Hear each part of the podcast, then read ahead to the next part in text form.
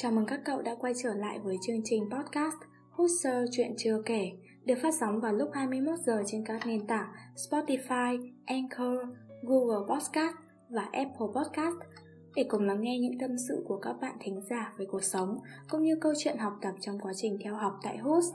Hôm nay, Nguyễn Duyên sẽ đem đến cho cậu một chủ đề được nhắc đến rất nhiều khi bước chân lên đại học, đó là tình yêu đại học. Dưới đây là một vài tâm sự mỏng của các bạn hoster. Podcast Tình yêu Người ta vẫn thường nói rằng nếu có duyên, những người yêu nhau ắt sẽ tìm thấy nhau trên đường đời tấp nập. Nhiều người vẫn nghĩ rằng đây chỉ là triết lý để an ủi những chàng trai, cô gái độc thân khi bạn bè xung quanh đã có đôi, có cặp, hoặc xoa dịu những trái tim cô đơn đang mong mỏi tình yêu. Nhưng tôi luôn nghĩ rằng những ai đang yêu nhau luôn luôn được gắn ghép bằng một chữ duyên nào đó. Tại sao bạn không gặp nửa kia vào một thời điểm khác mà lại vào lúc đó? Tại sao bạn lại không yêu người khác mà lại yêu người đó? Tôi không thể an ủi những trái tim đang bị tổn thương trong tình yêu Tôi chỉ có thể tiếp thêm cho những trái tim đang mong mỏi thứ tình cảm thiêng liêng này những kỳ vọng tốt đẹp Để vào một ngày đẹp trời, bạn vô tư đón nhận chữ duyên của đời mình Dạo gần đây tôi hay nhận được câu hỏi từ các bạn tân sinh viên rằng lên đại học có người yêu không chị? Như thế nào là yêu đương trưởng thành? Một người mà em có thể bé lại khi ở bên cạnh họ. Tôi cười và trả lời rằng đó là duyên thôi, nhưng chị tin em sẽ tìm được. Có thể là nhanh thôi, còn lâu hơn nữa cũng không sao cả, miễn là cuộc sống của em vẫn vui và em có thể sắp xếp được thời gian cho những thứ xung quanh của em khi tình yêu bất chợt ghé qua. Trước tôi lên đại học tôi cũng không quan tâm lắm đến những chuyện yêu đương đâu Ấy mà thời tới cả không kịp Tôi tham gia đội máu và gặp được anh trong ca đặt bàn của mình. Lúc đó, tôi không mấy ấn tượng. Nói vài ba câu cho qua thôi. Anh biết và nói chuyện khá nhiều với anh chị. Còn mình thì không biết nói gì. Sau đó, một thời gian mới biết được chúng mình cùng một nhóm. Với cương vị là một người anh đi trước, Anh dạy cho tôi vài điều. Tôi cảm thấy vui. Vì ít nhất trong lúc đó vẫn có người làm tôi tin hơn vào những gì tôi đang làm rồi cũng không hiểu tại sao Dần dần càng ngày chúng tôi càng có thiện cảm với đối phương. Tôi cứ tưởng mọi thứ sẽ ổn khi đợt dịch Covid sẽ qua đi. Có thể chúng tôi sẽ yêu nhau Nhưng không. Hết dịch chúng tôi có cơ hội để gặp nhau Nhưng anh không gặp tôi. Tôi buồn. Buồn vì có lẽ anh cũng như họ Đều là những thứ không thuộc về tôi. Buồn vì những hy vọng mà mối quan hệ mập mờ lâu nay đem lại. Các bạn biết không, cảm giác như bị trêu đùa tình cảm, những lời nói yêu thương lâu nay nó làm cho mình bị ảo tưởng về một tương lai màu hồng mà không biết chỉ là những lời tùy hứng nói ra từ anh. Biết đâu, đã nói cho rất nhiều con gái khác. Tôi còn nhớ, đó là một buổi đi chơi rất vui vẻ cùng nhóm bạn của mình. Chúng tôi định rủ nhau đi phượt Tam Đảo, tôi rủ anh đi cùng và rồi anh từ chối vì chưa có bằng lái xe. Các bạn tôi đùa nhau kể về những người yêu của họ Còn tôi thì... Sau cảm xúc của tôi bị tụt Tôi muốn về nghỉ ngơi Ấy mà các bạn vẫn muốn đi tiếp. Tôi nhảy xuống xe Không may đã vỡ điện thoại và bị chảy sức nhẹ. Về đến nhà cũng không biết nên làm gì. Tôi nghĩ mình cũng không là gì để người ta phải như thế cả. Có những lúc anh không nghe những tâm sự của tôi và đáp lại tôi một câu. Em nói nhanh lên, điện thoại của anh sắp hết pin rồi. Hết pin của anh có thể là còn 36% hoặc 30%.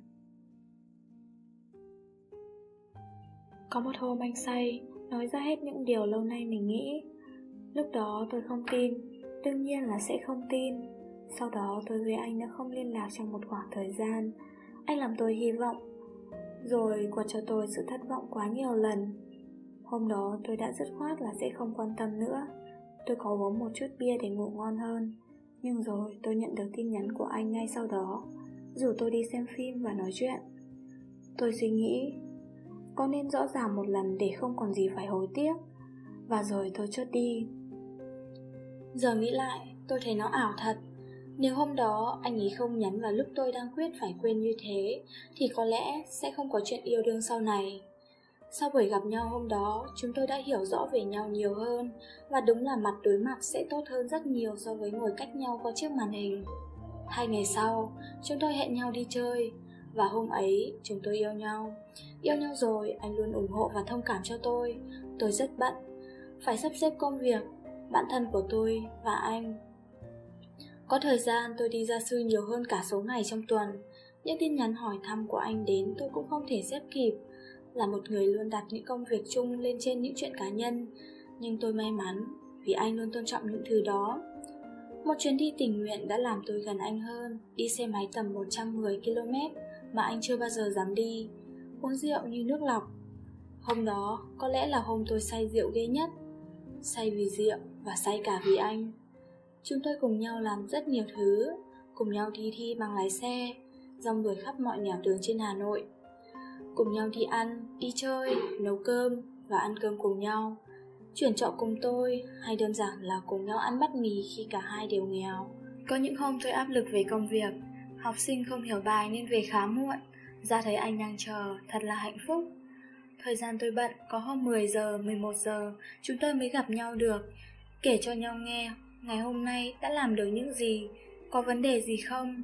Chúng tôi vừa hay lại là một cặp có người lắng nghe, người thích chia sẻ. Gần như rất ít khi tôi cạn ngôn khi nói chuyện với anh.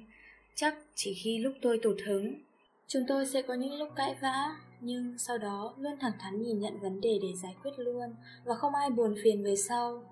Năm nay lại tiếp tục đại dịch, Mà cả xã hội phải giãn cách. Những cuộc cãi vã chia tay trong mùa dịch là điều mọi người thấy khá nhiều. Chắc hẳn không ai muốn xa nhau Và phải chờ đợi từng tin nhắn, Từng cuộc gọi từ đối phương từng ngày như vậy. Lâu nay đang quen gần gũi, Khi xa nhau sẽ rất khó. Chúng tôi nghĩ thời gian này nên dành thời gian nhiều hơn cho bản thân và lên những kế hoạch nho nhỏ để cùng nhau làm. Ví dụ như cùng nhau thức dậy tập thể dục, cùng nhau ăn sáng, cùng nhau làm việc, để xa mặt nhưng không cách lòng. Cảm ơn anh vì tất cả, vì sự ân cần quan tâm, vì sự thấu hiểu, vì tình yêu đó. Hmm, tình yêu thời đại học nó đơn giản và vui vẻ như thế đấy các bạn. Nhưng mấy ai biết được chúng tôi đã phải buồn phiền vì nhau bao nhiêu lần trước đó để hiểu và yêu nhau nhiều hơn, đặc biệt là việc sắp xếp thời gian dành cho đối phương. Khổ chút sướng sau mà các bạn. Thông thường, giai đoạn trước khi yêu có thể là giai đoạn các bạn thấy vui vẻ và hạnh phúc nhất, nhưng tôi thì khác, tuổi trẻ mà. Sẽ có lúc người kia tự ti vì bản thân chưa có gì và làm cho đối phương buồn, nhưng hãy cho họ một cơ hội để được nói ra. Nếu sau khi nghe podcast này, bạn cảm thấy mình đã bỏ lỡ ai đó thì hãy mạnh dạn dẹp sự tự ti của bản thân mình và liên lạc với người đó, vì biết đâu người kia cũng đang chờ đợi bạn mở lời. Chúng ta không dám chứ không phải vì họ không cho ta cơ hội. Ai cũng xứng đáng được yêu thương. Hãy biết trân trọng người hiện tại của mình. Chỉ cần trái tim bạn vẫn hướng về người kia, ắt họ sẽ cảm nhận được. Đừng vội bỏ cuộc. Nếu đã là của nhau thì sẽ mãi mãi là của nhau, dù có mất bao lâu để chờ đợi bao xa để tìm đến và chắc chắn bạn sẽ tìm thấy tình yêu ở một nơi nào đấy vì mỗi người đều mang trên mình một chữ duyên phận. Cảm ơn câu chuyện tình yêu mà cậu đã chia sẻ ngày hôm nay. Cậu có để ý rằng tình yêu đại học mang một hương vị không giống với tình yêu thời cấp 3 hay giữa những năm tháng học trò không?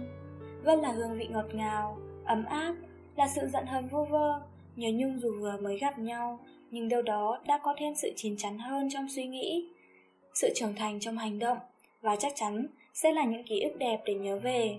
Chúc cậu một buổi tối vui vẻ và hẹn gặp lại trong số tiếp theo, cũng là số cuối cùng của chuỗi podcast Poster Chuyện Chưa Kể. thank you